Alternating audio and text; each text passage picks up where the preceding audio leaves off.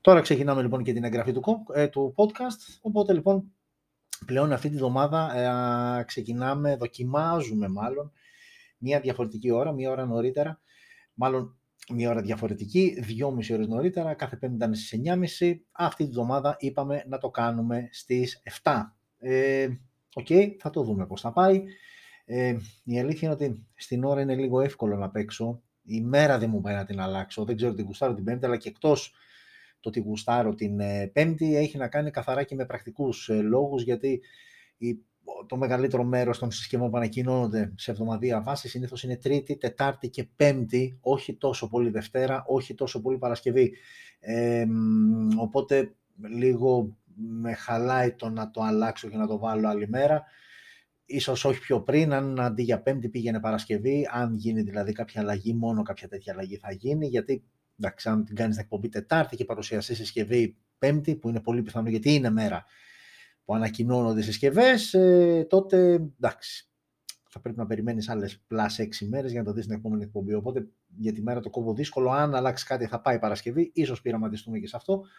Αλλά για την ώρα θα το δούμε πώς θα πάει. OK, okay, λοιπόν, 14ο επεισόδιο Smartphone News σήμερα, ώρα 7 και 5, απόγευμα. Ε, λίγα πράγματα αυτή τη βδομάδα. Ε, μόλις δύο οι συσκευές που ανακοινώθηκαν, ενώ κλασικά έχουμε ξεχωρίσει και κάποιες ειδήσεις που έτσι αξίζει να τις δούμε και να τις συζητήσουμε μαζί. Όμως, όπως κάθε φορά, έτσι και τώρα, α, η εκπομπή ξεκινάει με ένα off-topic θέμα, ένα θέμα δηλαδή το οποίο είναι εντελώς άσχετο με α, κινητά, όχι πάντα με τεχνολογία, αλλά δεν αφορά κινητά που αφορά το υπόλοιπο μέρος της εκπομπής. Και εδώ λίγο πέφτουν οι τόνοι, γιατί το θέμα δεν είναι καθόλου, μα καθόλου ευχάριστο. Α, δεν θα μπορούσε το topic θέμα να είναι κανένα άλλο, πέραν της α, οπαδικής βίας, της δολοφονίας του 19χρονου Άλκη, δεν θα πω οπαδό του Άρη, γιατί δεν έχει καμία απολύτως σημασία αν ήταν οπαδός κάποιας ομάδας. Ίσως τελικά αυτό να έφτεξε το ότι το παιδί υποστήριζε μια ομάδα όπως και καλά έκανε.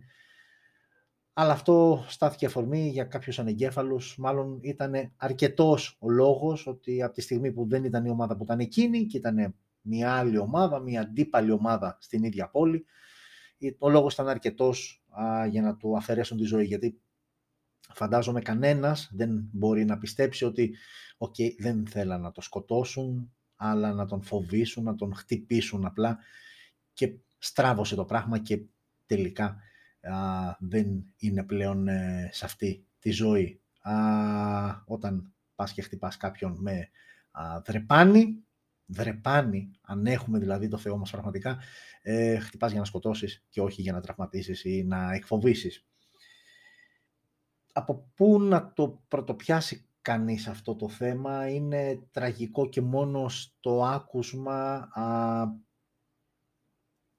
του πώς έγινε στις ηλικίες των παιδιών. 20-22 χρονών ήταν, αν έχω καταλάβει σωστά, τα άτομα αυτή, η παρέα αυτή, οι χούλιγκαν που έκαναν ό,τι έκαναν, 19 χρονών ο άτυχος Άλκης, ε, παιδιά που μόλις ξεκινά τη ζωή τους, που όλη τους η ζωή είναι μπροστά και ξαφνικά με, μέσα σε μία στιγμή χάνονται τα πάντα. Δεν θα μπω καν στη διαδικασία να σκεφτώ για τους γονείς αυτού του παιδιού.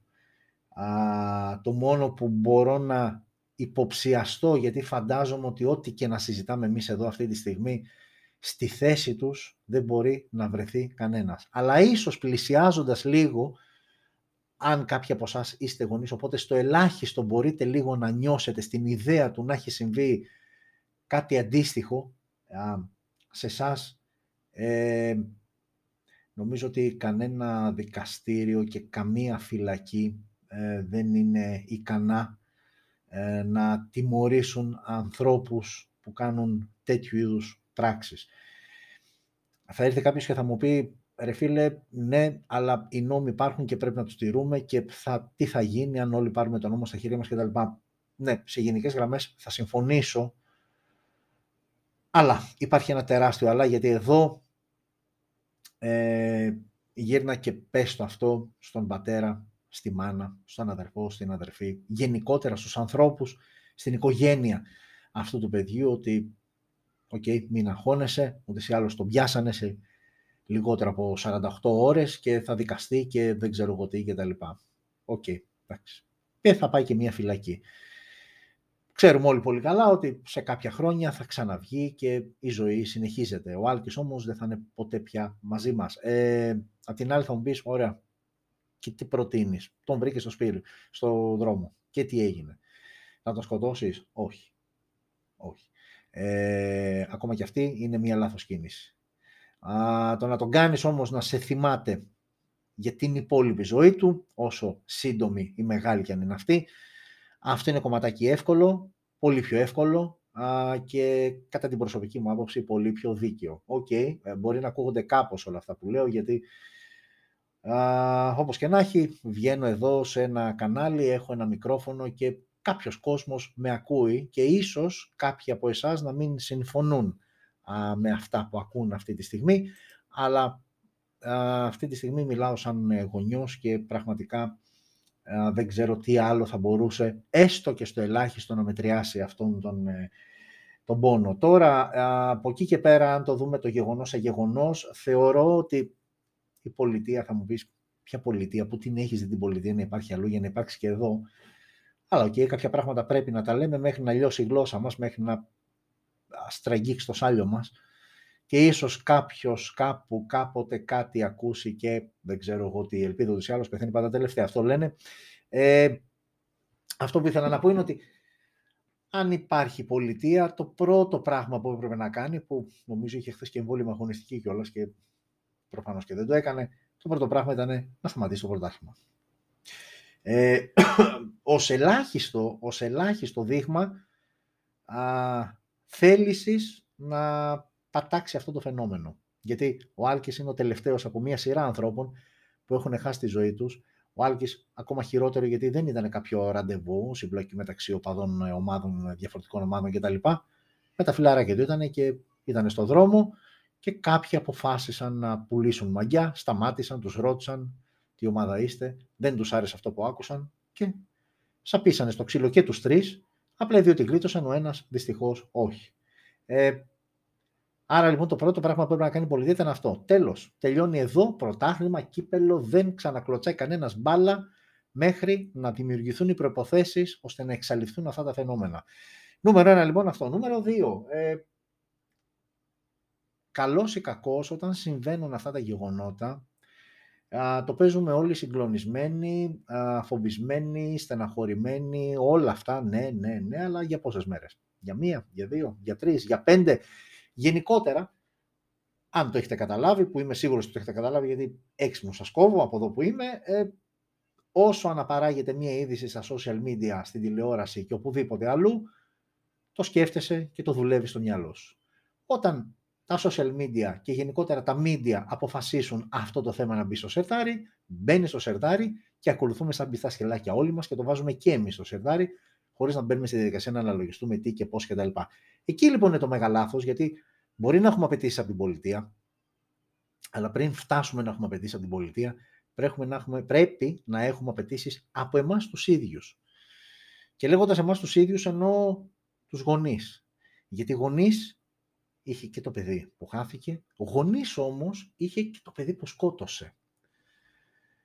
Και έρχομαι εγώ και λέω, α, μήπως αυτά συνδέονται μεταξύ τους; Μήπως ο λάθος τρόπος με τον οποίο μεγαλώνει, μεγαλώνουν παιδιά εκεί έξω καταλήγουν σε τέτοιες αρρωστημένες συμπεριφορές, γιατί αυτό δεν ήταν τίποτα λιγότερο και περισσότερο από αρρωστημένη συμπεριφορά.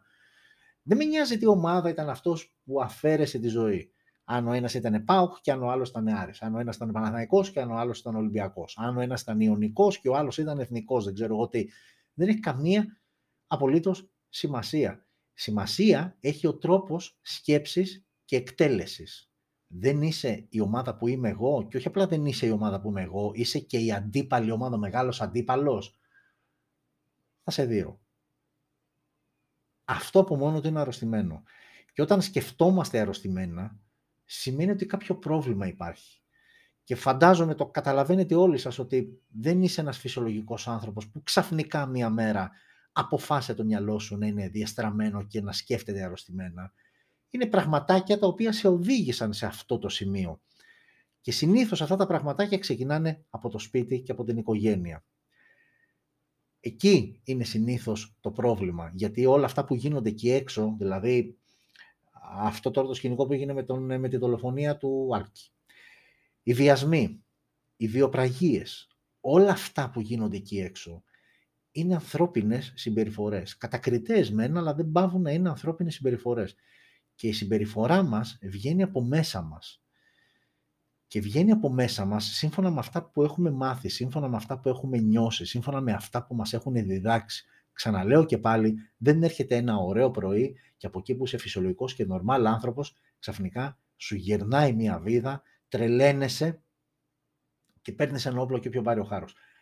Και αν θέλουν να το παρουσιάσουν έτσι, είναι πολύ επιφανειακό και ας το πούμε μπακαλίστικο το να το αντιμετωπίσεις αυτό το θέμα έτσι. Ναι, ε, φαινομενικά μπορεί να είναι αυτό, αλλά από πίσω κρύβονται πράγματα. Και αν θέλεις να το λύσεις και να ελαχιστοποιήσεις αυτά τα αρρωστημένα μυαλά, θα πρέπει να δεις το πρόβλημα στη ρίζα του, από πού ξεκινάει. Και το δικό μου μικρό ταπεινό μυαλό, μέχρι εκεί που φτάνει, καταλήγει στο ότι όλα αυτά, ή τουλάχιστον τα περισσότερα, γιατί δεν θέλω να είμαι και απόλυτος, τουλάχιστον στις περισσότερες περιπτώσεις, το πρόβλημα ξεκινάει από το σπίτι, από το πώς έχει μεγαλώσει ένα παιδί. Δεν θα μπω στη διαδικασία να είναι χωρισμένοι γονείς, γιατί okay, οι άνθρωποι είμαστε ναι, μπορεί και να χωρίσεις. Αυτό δεν σημαίνει ότι καταστράφηκαν τα παιδιά σου. Υπάρχουν χωρισμοί και χωρισμοί. Υπάρχουν χωρισμοί ανθρώπων που όμως αποφασίζουν ότι ξέρεις κάτι, όμως έχουμε κάποια παιδιά και πρέπει να είμαστε σωστά απέναντι σε αυτά τα παιδιά. Υπάρχουν και χωρισμοί που διαλύονται πραγματικά. Υπάρχουν και ζευγάρια που ενώ είναι μαζί, τελικά βλέποντας τα από μακριά, διαπιστώνεις ότι καλύτερο θα ήταν να χωρίσουν, γιατί είναι τέρμα τοξικό το περιβάλλον μέσα στο οποίο μεγαλώνουν τα παιδιά τους. Όλα αυτά δεν είναι τυχαία. Δεν είναι καθόλου τυχαία και έχω την εντύπωση ότι α, θα πρέπει να το πιάσουμε από εκεί. Γιατί η ρίζα του κακού στις περισσότερες των περιπτώσεων ξεκινάει από εκεί. Όλα τα υπόλοιπα μετά συνεπάγονται, έρχονται οι αφορμές, τα ερεθίσματα που μπορεί να σου ξυπνήσουν, γιατί μην νομίζετε, αυτά είναι λανθάνουσες ε, δυνατότητες μέσα μας. Δηλαδή, πρέπει να το έχεις και λίγο στο DNA σου, να αρπάξει ένα δρεπάνι και να φας έναν 19χρονο ε, ε, άοπλο και χωρίς αντίσταση, γιατί εδώ δεν είναι ότι έγινε ένας τσαμπουκάς και τα λοιπά. Σε κάτι σκαλάκια καθόλου το παλικάρι με δύο φίλους του, βγήκαν, ρώτησαν και σκότωσαν. Άρα δηλαδή σημαίνει ότι είσαι και... Δεν είναι ότι απλά πάνω στον καυγά, στο χαμό, η μία παρέα με την άλλη κτλ. Τίποτα. Είναι εμψυχρό δολοφονία. Από όποια πλευρά για το δεις; Από όποια πλευρά για το δεις είναι ψυχρό δολοφονία. Άρα κάτι, κάτι υπάρχει εκεί πέρα. Κάτι δεν δουλεύει σωστά στο μηχάνημα. Άρα ψάξε και βρες πώς έφτασε αυτό το μηχάνημα να μην δουλεύει σωστά και μην μένεις μόνο στη βλάβη. Είναι ένα θέμα για το οποίο μπορούμε να συζητάμε ώρες, δεν είναι καθόλου ευχάριστο θέμα. Η ουσία όμως όλο αυτό, αυτό που τουλάχιστον εγώ θέλω να πω από εδώ, από αυτή τη δυνατότητα που μου δίνεται, είναι ότι α, αν θέλεις να λύσεις ένα πρόβλημα, αν θέλεις να ξεβουλώσεις μία, α, πώς να το πω, ακούγεται λίγο άσχημο, αλλά θέλω να είμαι όσο το δυνατόν περισσότερο παραστατικός. Αν έχει βουλώσει η λεκάνη σου από σκατά, βάλ το χέρι σου μέσα στα σκατά για να την ξεβουλώσεις. Δεν υπάρχει άλλος τρόπος. Ούτε αν χαϊδέψεις τη λεκάνη απ' έξω, ούτε αν τραβήξεις 17 φορές το καζανάκι θα πλημμυρίσεις απλά και τα σκατά θα πάνε και αλλού, ούτε τίποτα. Βάλ το χέρι σου μέσα, βαθιά, θα το κάνεις μία φορά, αλλά θα λύσεις το πρόβλημά σου. Κάτι αντίστοιχο πρέπει να γίνει λοιπόν και εδώ. Το πρωτάθλημα για μένα ποια εμβόλυμη αγωνιστική και ποιε παπαριές, συγγνώμη για την έκφραση, κόψτο, επαόριστον, επαόριστον όμως, και ανάγκασε τις ομάδες, γιατί εσύ, σαν πολιτεία, ω άμεσα δεν μπορείς να κάνεις κάτι, πέραν των ποινών, όταν πιάνουν τέτοιου ανθρώπους, αφαίρεσες ζωή, κατέστρεψες περιουσία, μέσα και χωρίς κανένα ελαφρυντικό, ούτε ψυχολογικά διαταραγμένος, ούτε όλα αυτά τα ωραία, τα νομικίστικα κόλπα για να βγαίνεις στα 5 και στα 6 χρόνια. Και που τι, ίδιος και χειρότερος βγαίνεις, έτσι. Λοιπόν, όσο αφορά το κομμάτι της πολιτείας αυτό. Όσο αφορά το κομμάτι των ομάδων των ίδιων, ναι, όταν βλέπεις τέτοιου είδους φαινόμενα, κόβεις κατευθείαν τους συνδέσμους. Τι έγινε αυτό, τέλος, θύρα 4, θύρα 7, θύρα 13, θύρα δεν ξέρω εγώ τι, 21, δεν μπαίνει κανένας μέσα. Θα βρείτε αυτόν που το έκανε, θα τον παραδώσετε στην αστυνομία και τότε το ξανασκεφτόμαστε. Οπότε εκεί το πας, ρίχνεις μάλλον τον μπαλάκι στους συνδέσμους, που οι σύνδεσμοι όμως είναι και τα φυτόρια όλων αυτών των αρρωστημένων μυαλών που βρίσκουν ένα εύκολο καταφύγιο εκεί, γιατί α, τι πιο εύκολο από κάποιον που διψάει για βία να πάει σε έναν σύνδεσμο ομάδας, όπου η βία είναι, στην, ε, είναι μέσα στο πρόγραμμα, είναι στα αναμενόμενα σε αυτά που έρχονται. Οπότε, OK. Okay. Ε, δεν έχω να πω κάτι άλλο για το συγκεκριμένο θέμα. Εύχομαι, αν και δεν θα είναι, το μόνο σίγουρο είναι αυτό, εύχομαι όμως κάποια στιγμή να το δουν αυτοί που να το δουν σοβαρά α, και αν όχι να εκλείψουν, γιατί αυτό θα ήταν το ιδανικό, αλλά τι άλλο είναι ιδανικό στη ζωή για να είναι γι' αυτό, έστω ας ελαχιστοποιηθούν αυτά τα τραγικά α, γεγονότα, γιατί αυτή τη στιγμή, επειδή σε ένα σπίτι δεν έγινε καλά η δουλειά, ένα άλλο σπίτι έκλεισε. Αυτή είναι η ουσία. και μία μικρή παρένθεση σε αυτό και κλείνω και φεύγω και πάμε και στο κύριο θέμα που είναι οι συσκευές που ανακοινώθηκαν. Πιάστηκε αρκετά γρήγορα ο φερόμενος ως δράστης και λέω φερόμενος γιατί μέχρι αποδείξεις του εναντίου είναι ύποπτος. Ε, το μόνο που εύχομαι είναι να είναι πραγματικά αυτός και μην λόγω επειδή ασκήθηκε πίεση και από τον ίδιο τον Πρωθυπουργό να βρεθεί άμεσα ο, ο δολοφόνος ε, κτλ. κτλ, κτλ. Εύχομαι όντως να το έχει κάνει αυτός και να μην βρει κανένα εύκολο εξελαστήριο παύλα θύμα για να φανεί ότι κάτι γίνεται. Γιατί μακάρι να λειτουργήσε τόσο καλά η αστυνομία και πολύ γρήγορα να τον συνέλαβε. Ε, θέλω να πιστεύω ότι έχει κάνει καλά τη δουλειά της. Ε, εύχομαι μόνο να μην είναι κάτι άλλο πραγματικά. OK. Okay. Μας πήρε 21 λεπτά, αλλά ξαναλέω και πάλι δεν έχει ιδιαίτερα α, μεγάλο περιεχόμενο το υπόλοιπο, τα υπόλοιπα δύο μέρη της εκπομπής, οπότε μας έπαιρνε. Λοιπόν, και πάμε στο δεύτερο μέρος, φίλοι από το YouTube και φίλοι από το Facebook που μας βλέπετε live streaming αυτή τη στιγμή. Πάμε λοιπόν στο δεύτερο μέρος, που το δεύτερο μέρος ως γνωστόν έχει τις συσκευές που ανακοινώθηκαν τη βδομάδα που μας πέρασε, από την προηγούμενη πέμπτη δηλαδή μέχρι και σήμερα. Οι συσκευές αυτές είναι μόλις δύο, αλλά οι δύο σημεία έχει ιδιαίτερη α, έτσι, σημασία. Και για να μην σας κρατάω έτσι σε αγωνία, πάμε αμέσως, αμέσως να δούμε α, τι θα δούμε εσείς ήδη είδατε είστε τυχεροί, είπαμε εσείς στο YouTube, είστε λίγο παραπάνω τυχεροί γιατί βλέπετε πρώτοι. Πάμε λοιπόν να δούμε την πρώτη συσκευή, η οποία ανακοινώθηκε στις 28 Ιανουαρίου. Εσείς στο Facebook μην μου διαμαρτύρεστε όμως, γιατί και εσείς θα δείτε ευθύς αμέσως. Να, εδώ. Αυτή λοιπόν είναι η συσκευή, να κατεβάσουμε και λίγο εδώ. Αυτή λοιπόν είναι η συσκευή η οποία ανακοινώθηκε από την Τζιονή.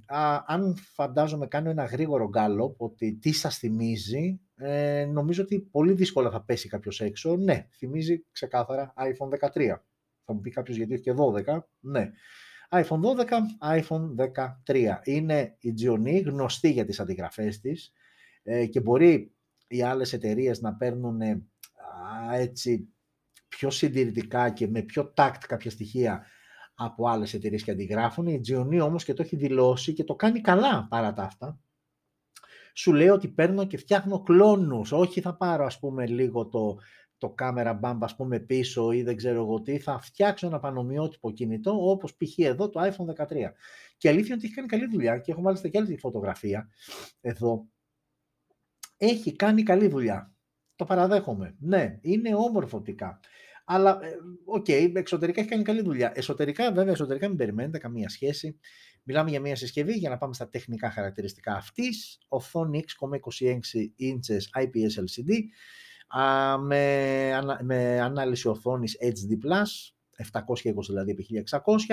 Ε, Harmony OS, η Gioni, ε, ακολουθεί τα χνάρια της ε, Huawei, δανείζεται α, ουσιαστικά το λογισμικό από την ε, Huawei. Unisoc Tiger στο εσωτερικό TAF 310 ο επεξεργαστής μία μοναδική έκδοση με 4 GB RAM και 32 μόλις GB αποθηκευτικό χώρο. Κατά την παρουσίαση της συσκευής, παρουσίαση, εντάξει μην φανταστείτε κάτι τρομερό, απλά η συσκευή αναρτήθηκε στο site της Gioni και είναι πλέον διαθέσιμη προς πώληση. Δεν έχει ξεκαθαριστεί αν δέχεται κάρτα microSD, που θέλω να πιστεύω ότι θα δέχεται, γιατί με 32 GB δεν πας πραγματικά πουθενά. Όσο αφορά τώρα τις κάμερες, ναι, μπορεί να μοιάζει με iPhone 13, αλλά από εκεί και πέρα, ε, μάλλον μέχρι εκεί σταματάνε οι μειώτες. Εδώ έχουμε δύο απλούς φακούς, έναν 13 MP wide με face detection το focus και άλλον έναν 2 MP που δεν μπήκαν καν στον κόπο να μας πούνε αν είναι macro, αν είναι depth ή απλά είναι τζαμάκι έτσι για να υπάρχει και να φαίνεται ότι έχει δύο αισθητήρες. LED flash και βίντεο 1080p στα 30 frames per second. Μπροστά, στο έτσι notch από τα παλιά, μία κάμερα 5 MP χωρίς καμία λεπτομέρεια. Έχουμε μόνο ηχείο, έχουμε θύρα για ακουστικά, συνδέεται με Wi-Fi, έχει Bluetooth, Type-C στο κάτω μέρος, πάλι καλά θα πει κάποιος, και μπαταρία χωρητικότητας 3.500 mAh για τεχνολογία γρήγορης φόρτισης κανένας λόγος. Όμως, σε όλο αυτό τώρα που σας περιέγραψα και βλέπετε, η ουσία είναι αυτό που θα ακούσετε τώρα. Η συσκευή λοιπόν αυτή, ο κλόνος του iPhone 13 από την Gionee, κοστίζει μόλις 80 ευρώ. Ε, και αν σκεφτούμε ότι είναι ένα κινητό που σίγουρα πρέπει να παίρνει τηλέφωνο και μπορείς να μπαίνεις στα social media και μοιάζει με iPhone τόσο πολύ, πιστέψτε με δεν είναι καθόλου κακή επιλογή. Τώρα μην ψάχνετε ούτε ποιητικές φωτογραφίες, ούτε επιδόσεις, ούτε τίποτα. Αλλά μόνο η εξωτερική του εμφάνιση, α, που, OK, okay, είναι γυαλί μπροστά, είναι γυαλί πίσω, είναι, η πλάτη του είναι από γυαλί και ας έχει 80 ευρώ. Πλαστικό βέβαια, δεν είναι αλουμίνιο αυτό που βλέπετε γύρω γύρω, αλλά είναι αυτό το glossy πλαστικό, που τουλάχιστον στις φωτογραφίες της official φαίνεται ωραίο, φαντάζομαι, OK, okay, δεν θα είναι τόσο ωραίο ή δεν θα είναι τόσο ανθεκτικό, αλλά όπως και να έχει, έτσι για την πλάκα σου, με 80 ευρουλάκια, ε, κάνεις τη δουλίτσα σου, ε, σε μια καφετέρια που θα το ακουμπήσεις και έτσι με ένα βιαστικό βλέμμα ο άλλος μπορεί και να φανταστεί ότι έχεις iPhone ενώ που να ξέρει ότι έχεις δώσει μόλις 80 ευρώ και έχεις αποκτήσει το Gionee G13 Pro. Άλλος ένας κλώνος από την Gionee που τουλάχιστον οπτικά έχει και το power button έτσι κόκκινο, έχει αυτή την. Ε, την ε, να το πω έτσι, κακή λέξη, G, αλλά μα, ναι, αυτό. Ε, OK, okay, 80 ευρώ. 80 ευρώ και έχεις πάρει έναν ωραιότατο κλώνο του iPhone 13.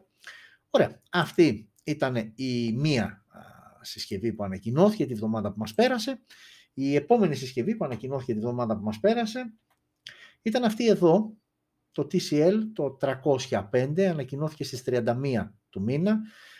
μία συσκευή που, να ξεκινήσουμε κατευθείαν με τα τεχνικά χαρακτηριστικά, διαθέτει οθόνη 6,52 inches IPS LCD, και εδώ HD Plus η ανάλυση 720x1600. Android 11 Go Edition όμως, για όσους δεν ξέρετε τι σημαίνει Go Edition, σημαίνει α, μια light, μια ελαφριά έκδοση του Android. Δεν είναι κανονική που έχουν οι άλλες συσκευές, είναι μια πολύ πιο ελαφριά, άρα αμέσως αμέσως είναι συσκευές που απευθύνονται σε όχι απαιτητικούς χρήστες. Ε, επεξεργαστής Helio A22, τετραπύρινος, και μη σας αγχώνει αυτό γιατί τα Go Edition δεν είναι ενεργοβόρα, δεν είναι υψηλών ε, προδιαγραφών και απαιτήσεων, οπότε ο επεξεργαστής μια χαρά την κάνει τη δουλειά του για αυτό που προορίζεται. Δύο οι εκδόσεις, τις οποίες θα είναι διαθέσιμο το TCL 305, 2 GB RAM είναι δεδομένα, απλά διαλέγεις αν θα παίρνεις με 32 GB RAM ή 64 αποθηκευτικό χώρο. Εδώ όμως είναι ξεκάθαρο ότι η συσκευή δέχεται και κάρτα microSD, άρα αν δεν θες τις δύο κάρτες SIM, βάσεις μία κάρτα SIM και μία microSD για να αυξήσεις τον αποθηκευτικό σου χώρο. Στο πίσω μέρος είναι τρεις αισθητήρες, ο βασικός 13 MP wide α, με face detection το focus και άλλοι δύο αισθητήρες από 2 MP για αποτύπωση βάθους και λήψης. LED flash, LED flash συγγνώμη, HDR, πανόραμα και βίντεο λήψη maximum 1080p στα 30 frames per second. Μπροστά έχουμε selfie κάμερα στα 5 MP, wide φακός, υποστήριξη HDR και εδώ το βίντεο μέγιστης ανάλυσης 1080p στα 30 frames per second. Έχουμε μόνο ηχείο, έχουμε θύρα για ακουστικά, έχουμε ραδιόφωνο, έχουμε Type-C στο κάτω μέρος, έχουμε σαρωτή δαχτυλικών αποτυπωμάτων στο πίσω μέρος, έτσι λίγο να θυμηθούμε τα παλιά, και έχουμε και μια μπαταρία χωρητικότητας 5.000 mAh, κανένας λόγος όμως και εδώ για γρήγορη φόρτιση. Τιμή εκκίνησης τα 200 ευρώ, και εδώ μας το χαλάσατε DCL, γιατί ενώ πας να πεις ότι είναι ένα συμπαθητικό α, μοντέλο, ε, έστω και είναι Go Edition, μα με 200 ευρώ μπορώ να πάρω μια συσκευή με κανονικό Android και όχι Go Edition και με καλύτερα χαρακτηριστικά. Ε, και γενικότερα νομίζω ότι για την συγκεκριμένη συσκευή ε, δεν είναι κακή σας συσκευή, αλλά νομίζω ότι έχει τιμολογηθεί λάθος. Τα 200 ευρώ δηλαδή για μία Go Edition συσκευή, όπως το TCL 305 μου φαίνονται πάρα πολλά, όταν με τα ίδια λεφτά, δεν θα σου πω ελαφρώς παραπάνω, με τα ίδια λεφτά μπορεί να πάρεις κανονικό Android και σαφώς ανώτερη συσκευή. Α, Xiaomi και Realme είναι οι άμεσοι ανταγωνιστές στην χρηματική κατηγορία που παίζει το TCL 305 και πραγματικά δεν έχει καμία τύχη. OK, okay. Αυτές ήταν οι συσκευές που ανακοινώθηκαν την εβδομάδα που μας πέρασε. Πάμε πάλι εδώ εσείς του, εδώ είμαστε το facebook για να με βλέπετε λίγο πριν ξαναγυρίσουμε γιατί έχουμε και το δεύτερο μέρος που είναι οι ειδήσεις. Αυτές λοιπόν ήταν οι δύο συσκευές. OK, okay, Gionee G13 Pro, αυτό κρατάμε. Ε, άκρως ενδιαφέρουσα συσκευή, ε, άκρως ενδιαφέρουσα καθαρά και μόνο γιατί είναι ένας κλώνος iPhone 13 σε τιμή 80 ευρώ μέχρι εκεί, έτσι. Δεν έχει κάτι άλλο αξιοσημείωτο σαν χαρακτηριστικά και okay, δεν περιμέναμε και κάτι άλλο, αλλά είναι ένας τουλάχιστον εμφανισιακά α, πετυχημένος κλώνος. OK, okay, και κάπου εδώ α, πάμε και στο τρίτο μέρος της α, εκπομπής, που το τρίτο μέρος εκπομπής α, κρύβει μέσα του τις ειδήσεις κάποιες ειδήσεις που ξεχωρίσαμε και α, θέλουμε να α, μοιραστούμε μαζί σας. Α, δώστε μου ένα λεπτό να ανανεώσω το podcast. Λοιπόν, και συνεχίζουμε με το τρίτο μέρος που είναι οι ειδήσεις που έχουμε ξεχωρίσει. και ξεκινάμε με αυτήν εδώ την είδηση. μπαταρία ιόντων λιθίου. Βέβαια η είδηση δεν είναι αυτή ακριβώς, αλλά ουσιαστικά τι είναι αυτό, έλεγε να βλέπετε κι εσείς εδώ καλά, τι είναι αυτό που σκοτώνει εισαγωγικά τις μπαταρίες. Γιατί ε, μπορεί να διαμαρτυρόμαστε για τις μπαταρίες στο smartphone ότι α, δεν μου βγάζει μέρα εκείνο και το άλλο, αλλά τελικά εμείς πόσο καλά φερόμαστε στις μπαταρίες α, και στο τέλος τις κακοχαρακτηρίζουμε τόσο πολύ. Καταρχάς το μεγάλο λάθος που κάνουν οι περισσότεροι είναι το λεγόμενο και α, overcharging, αυτό το α, πέφτω για ύπνο, το πλακώνω στο φορτιστή, και όταν σηκωθώ 7, 8, 9 το βγάζω κτλ. Αυτό είναι κακό γιατί ενώ η μπαταρία έχει φορτίσει στο πρώτο μία μισή δύο ώρες, τις υπόλοιπες 6 που κοιμάσαι εξακολουθεί να είναι πάνω στον φορτιστή. Βέβαια, ε, τα κυκλώματα ασφαλείας που έχουν μέσα οι μπαταρίες αυτές αποτρέπουν το λεγόμενο overcharging, αλλά είναι πολλές οι περιπτώσεις όπου υπάρχει αστοχή υλικού, δεν λειτουργούν σωστά αυτά τα κυκλώματα και αυτές είναι οι περιπτώσεις που βλέπουμε μετά και κάνουν αυτό το boom, κάτι εκρήξεις που βλέπετε κάτι καμένα κινητά, κάτι τσέπες, κάτι πόδια, μέματα κτλ. Α, ε, εκεί ε, εντοπίζεται το πρόβλημα ε, ότι ενώ υπάρχει δικλίδα ασφαλείας, αυτή η δικλίδα ασφαλείας δεν λειτουργεί πάντα. Οπότε καλό είναι να μην το ξεχνάμε πάνω στο φορτιστή. Βέβαια τώρα η τεχνολογία προχωρώντας, OK, okay, σου δίνει τη δυνατότητα να φορτίσεις και πιο γρήγορα το κινητό, δηλαδή να μην χρειαστεί να το βάλεις όταν κοιμηθείς, αλλά βάλει το. Δηλαδή πλέον κατά μέσο όρο σε λιγότερα από ώρα φορτίζουν τα περισσότερα κινητά. Δηλαδή εκεί που λες πριν μπεις να κάνεις ένα μπάνιο κτλ. Φόρτισε το, οπότε δεν χρειάζεται να το πλακώσεις στον φορτιστή όλο το βράδυ που θα κοιμάσαι. Ε, πλέον οι εταιρείες στρέφονται και σε μια άλλη τεχνολογία, σε μια adaptive τεχνολογία, όπου ουσιαστικά ο φορτιστής γίνεται πιο έξυπνος και είναι λογικό όταν όλο το κινητό είναι έξυπνο, γιατί ο φορτιστής του, η μπαταρία του να μην είναι έξυπνη. Έρχεται λοιπόν αυτός ο φορτιστής και τι λέει, πλέον είμαστε φίλοι, άρα εγώ μαθαίνω από σένα, μαθαίνω πώς συμπεριφέρεσαι, μαθαίνω κάθε πότε βάζεις το κινητό σου να το φορτίζεις, πόσες ώρες. Οπότε όταν βλέπει ότι εσύ το βάζεις, ας πούμε, το βράδυ, θα σου φορτώσει πιο αργά να φτάσει μέχρι το 80% και όταν πάνω κάτω βλέπει τι ώρα ξυπνάς, κρατώντας κάποια ημερήσια δεδομένα, τότε θα κάνει ένα boost, ας πούμε, για να πάει από το 80% στο 100. Άρα ουσιαστικά και πάλι όλη τη μέρα, όλο το βράδυ μάλλον θα το έχεις κουμπωμένο στο φορτιστή, αλλά εδώ ο φορτιστής όμως, ξέροντας τις συνήθειές σου, ξέροντας, ας πούμε, π.χ. το πρόγραμμα Δευτέρα Παρασκευή ότι κοιμάσαι 12, ξυπνάς 7, αναπροσαρμόζει την, την φόρτιση της μπαταρίας έτσι ώστε αφού την έχεις όλο το βράδυ να μην φορτίσεις την πρώτη μια μισή ώρα και απλά μετά να έχεις κουμπωμένη να φορτίζει πιο αργά μέχρι εσύ να ξυπνήσεις και να το πάρεις πάλι 100% αλλά με πιο σωστή φόρτιση. OK, okay. Μένει να το δούμε αυτό και στην πορεία. Πάντως η ουσία είναι ότι ακούγεται και είναι σωστό και γενικότερα, και όχι μόνο για τα κινητά, μην ακουμπάτε συσκευές που να φορτίζουν. Τις ξεχνάμε εκεί κάτι ασύρματα, κάτι σκουπάκια χειρός, τα smartphones, τα smartwatches, τα παρατάμε σε ένα φορτιστή, α, τα αφήνουμε ένα βράδυ, μισή μέρα, δεν ξέρω εγώ τι κτλ. Γενικότερα δεν είναι καλό και για τη μακροζωία, γιατί ακόμα και πρόβλημα δεν δημιουργηθεί, μια τέτοια μπαταρία που τη φορτίζει με τέτοιο τρόπο έχει σαφώς μικρότερη διάρκεια ζωής. Και συνήθως οι μπαταρίες, κυρίως αν πας σε αυθεντική, που θα το πρότεινα για μπαταρία, δεν είναι και ιδιαίτερα φθηνές. OK, okay, η μία είδηση ήταν αυτή για τις μπαταρίες και νομίζω ασχοληθήκαμε αρκετά. Η δεύτερη είδηση έχει να κάνει με τη Samsung, η οποία βγήκε νούμερο 1 για το 2021 σε επίπεδο αποστολών smartphones. Γενικότερα, το, το έχουμε ξαναπεί και σε άλλες ειδήσεις. το 2021 ήταν μία από τις καλύτερες χρονιές της Samsung, της τελευταίας πενταετίας νομίζω εξαετίας. Μία από τις καλύτερες χρονιές. Είναι μια εταιρεία που νομίζω ε, βάσει μετρήσεων απορρόφησε τη μεγαλύτερη χασούρα της Huawei, δηλαδή επειδή η Huawei έχασε πολύ κόσμο, όχι σε όλο τον κόσμο, ε, όχι σε όλες τις αγορές, αλλά η ευρωπαϊκή αγορά είναι μια αγορά που έχασε αρκετό κόσμο. Ε, ο κόσμος αυτός, ένα μεγάλο μέρος από κόσμο που έφυγε από συσκευή, η Huawei πήγε στη Samsung, το καρπόθηκε η Samsung και έτσι λοιπόν ένας από τους λόγους είναι και αυτός που ήταν το νούμερο ένα brand σε αποστολή smartphones για το 2021 και αν θέλετε έτσι και γουστάρετε νούμερα για να σας το πω σε νούμερα η Samsung νούμερο 1 έστειλε στην παγκόσμια αγορά 272 εκατομμύρια smartphones αφήνοντας στη δεύτερη θέση την Apple που έστειλε 235,7 εκατομμύρια OK, okay, περίπου 37 εκατομμύρια διαφορά. Στην τρίτη θέση είναι η Xiaomi με 191 εκατομμύρια στην τέταρτη θέση Oppo με 133 εκατομμύρια, ενώ ο τελευταίος της πεντάδας είναι η Vivo με 128 εκατομμύρια.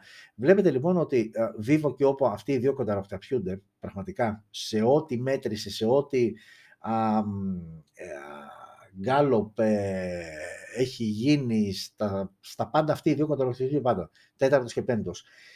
η τριάδα όμως Xiaomi είναι ε, Samsung, Apple σε άλλες μετρήσεις είναι Apple, Samsung, ε, ανάλογα με τα κέρδη, γιατί άλλο α, τα πόσα smartphones πούλησες και άλλο α, τα πόσα λεφτά έβγαλες και την τζίρο έκανες. Ε, Samsung, Apple, αυτοί κοντροφευτούνται για τη δεύτερη τρίτη θέση, ενώ η Xiaomi έχει, στρογγυλο, έχει, Xiaomi, συγγνώμη, έχει στρογγυλοκάτσει στην τρίτη θέση. Συνήθως εκεί είναι, ε, είτε έχει να κάνει με παγκόσμια αγορά, είτε έχει να κάνει με ευρωπαϊκή αγορά, είτε έχει να κάνει με μοντέλα, με τζίρους, με με με, εκεί πέσει στη τρίτη θέση και είναι μια χαρά. OK, okay. αυτή ήταν λοιπόν η δεύτερη είδηση. Samsung νούμερο 1 brand α, smartphones, ε, σε, για αποστολή smartphones μέσα στο 2021. Η επόμενη είδηση έχει να κάνει με το YouTube α, μέσω Android συσκευής, όπου ανανεώθηκε εντελώς ο player. Εδώ βλέπετε ένα screenshot ε, πώς είναι η οθόνη με τα καινούργια εικονίδια που τοποθετήθηκαν κάτω αριστερά. Ε, είναι πολύ πιο φιλικός, πολύ πιο χρηστικός ε, ξαναλέω και πάλι ότι αφορά ακόμα αυτό το, το καινούριο ύφος, αφορά Android συσκευές. Το YouTube Player στο iOS είναι ακόμα σε στάδιο τελικών δοκιμών, αλλά ακόμα αυτή τη στιγμή που μιλάμε δεν είναι διαθέσιμο, αλλά θα είναι στις επόμενες μέρες.